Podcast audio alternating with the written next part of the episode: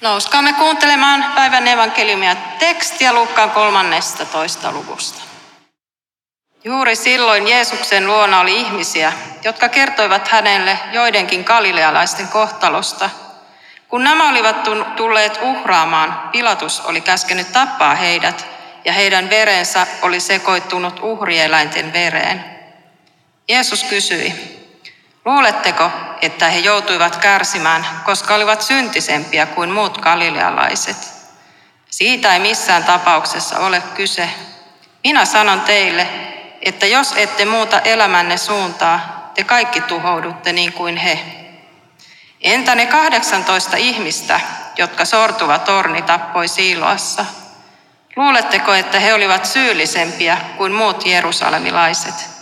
Eivät missään tapauksessa. Minä sanon teille, että te kaikki tuhoudutte niin kuin he, jos ette muuta elämämme suuntaa. Tämä on pyhä evankeliumi. Kiitos sinulle, Kristus. Oli juuri tällainen kaunis kesäilta. Isäni, armottoman kova kalamies, tuli järveltä taas kerran lasteni kanssa. Iloinen kolmikko esitteli hienoa kalasaalistaan. Mutta minä en nähnyt kaloja, enkä heidän iloaan. Näin vaan sen, että isäni oli humaltunut. Vaikka he nyt olivat siinä, pelko, pettymys ottivat minussa vallan. Mietin, mitä olisikaan voinut tapahtua. Vastuutonta, välinpitämätöntä, törkeää ja, ja millä kaikilla sanoilla myöhemmin häntä syytinkään, kun lapset olivat jo nukkumassa. En ollut lainkaan kiinnostunut hänen vastauksistaan. Hän oli varmasti häpeissään ja samalla loukkaantunut, sillä käytökseni oli minulle epätyypillistä. Hyökkäykseni yllättämänä hän antoi aivan samalla tavalla takaisin, aivan armottomasti. Ymmärrystä, katumusta tai anteeksi pyyntöä ei siihen hetkeen sopinut. Ei kummaltakaan. Emme antaneet rahtuakaan armoa toisillemme. Tämä episodi yli parinkymmenen vuoden takaa tuli mieleeni hyvinkin elävästi, kun mietin päivän teemaa, armahtakaa. Kumman olisi pitänyt armahtaa, muuttaa mieltään ja tulla toistaan vastaan? Kumpi oli syyllinen ja syntinen? Kysymys on oikeastaan päivän evankeliumin valossa aivan turha. Luuletteko, että he olivat suurempia syntisiä kuin kaikki muut galilealaiset, koska saivat tuollaisen lopun? Näin Jeesus sanoi evankeliumissa, evankeliumissa ihmisille, jotka ihmettelivät Pilatuksen surmauttamia ihmisiä. Ei Jeesus aseta meitä paremmuusjärjestykseen. Edes lain oppineet tai fariseukset saaneet aikanaan sen parempaa sijaa. He vaativat aviorikkomuksen tehneelle naiselle tuomiota, mutta Jeesus vastasi heille. Se teistä, joka ei ole tehnyt syntiä, heittäköön ensimmäisen kiven. Ei meistä kummallakaan, minulla tai isälläni, ollut mitään varaa nostaa kiveä käteen, saati heittää sitä. Me molemmat olimme tehneet syntiä. Me ihmiset olemme erehtyväisiä ja tarvitsemme armoa, armahtamista. Miksi kuitenkin niin usein tuomitsemme ja syyllistämme toisiamme? Olemme kovia. Älkää tuomitko, ettei teitä tuomittaisi, on kyllä tuttu lause, mutta niin vaikea elää todeksi. Tuomio tulee monesti välittömästi, kuin selkärangasta, pikaisena ajatuksena, aivan kuin sivalluksena. Elämme lisäksi myös nopean sykkeen aikaa, ja se näyttäytyy myös kovin armottomana toisinaan. Sosiaalisen median tuomarit ovat tavallista tuomioistuinta paljon nopeammat. Tutkimatta hutkitaan, hyökätään joukolla virheen tehneen päälle – bensaa aivan kuin hulahtaa liekeille. Miksi sormeni myös kääntyy niin nopeasti osoittamaan toista? Kun osoitan toisen virhettä, taidan unohtaa sen, minkä partiossa opin. Yksi sormi näyttää arvosteltavaan ja kolme itseeni. Kokeile vaikka. Hyvä muistutus. Vastakkainasettelu on ilmeistä. Joko olet meidän leirissä tai et ole. Jos emme ole samaa mieltä, olemme eri mieltä.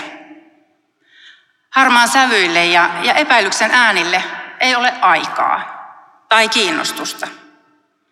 Kuplat ja etäisyydet kasvavat ja todellisuudet vieraantuvat. Ja leima kirves heilahtaa. Tutkimuksemme eivät ole kovin syvällisiä, kun jaamme jo diagnooseja. Rasisti, marsisti. Mikä sija myötätunnolla on elämässäni? Rohkenisenko kuitenkin asettua dialogiin? Tulla omasta kuplasta lähemmäs toista. Asettua toisen asemaan hänen kenkiinsä. Voisinko pohtia, mikä on meidän, hänen ja minun, tai heidän ja, ja meidän pienin yhteinen nimittäjä? Onko ajatuksessamme kuitenkin jotain sellaista, jonka voisimme jakaa? Voisinko tutustua avoimin mielin tuon toisen tapaan ajatella ja elää? Kuulemassamme Jobin kirjassa sanottiin, ihmistä, itsesi kaltaista, sinun syntisi satuttavat, ja ihmisten hyväksi koituu se, että elämme oikein. Jumala tahtoo meidän elävän rinnakkain, lähimmäistämme rakastaen ja armahtaen.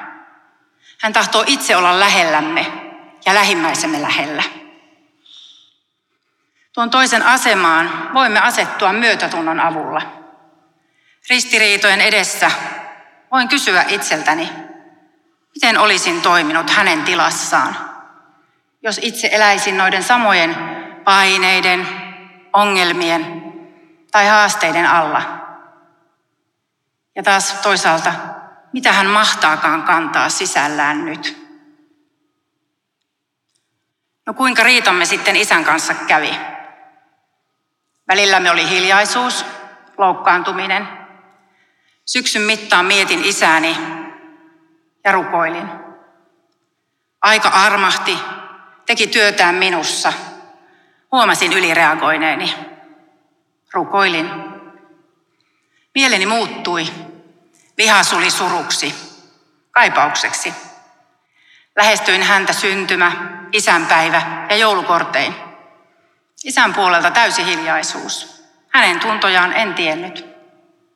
Kun joulu lähestyi, puhelu yllätti. Saari, ei meidän kannata olla suuttuneita. Tulukaahan meille jouluksi. Armahtakaa.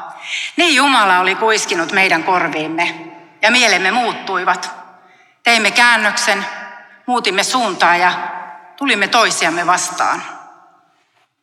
Tuli joulu ja tuli lämpö kaikkien sydämiin. Myös Isän Jumalan, näin uskon. Sovinnon hakeminen vaatii meiltä rohkeutta. Uskallaanko asettua heikoksi ja näyttää tunteeni? Minkälaisen vastaanoton saan? Ehkäpä, ehkäpä joudun naurun alaiseksi. Tai hyljätäänkö minut? Jeesus on aina syntisen ja heikon puolella ja on yhä tänään. Hän on tukenasi, kun muutat suuntaa kohdataksesi lähimmäisen, Jeesuksen itsensä, ja otat hänet vastaan. Rukoilemme Isä meidän rukouksessa, anna meille meidän syntimme anteeksi, niin kuin mekin anteeksi annamme niille, jotka ovat meitä vastaan rikkoneet. Jeesus teki työnsä meidän puolestamme. Hän synnittömänä kärsi ristin kuoleman jotta meidän syntimme ovat anteeksi annetut ja me olemme armahdetut. On minun, sinun ja meidän vuoromme armahtaa. taivaallinen isämme antaa meille meidän syntimme anteeksi. Hän oikein odottaa, että käännymme hänen puoleensa ja hän saa ottaa meidät vastaan.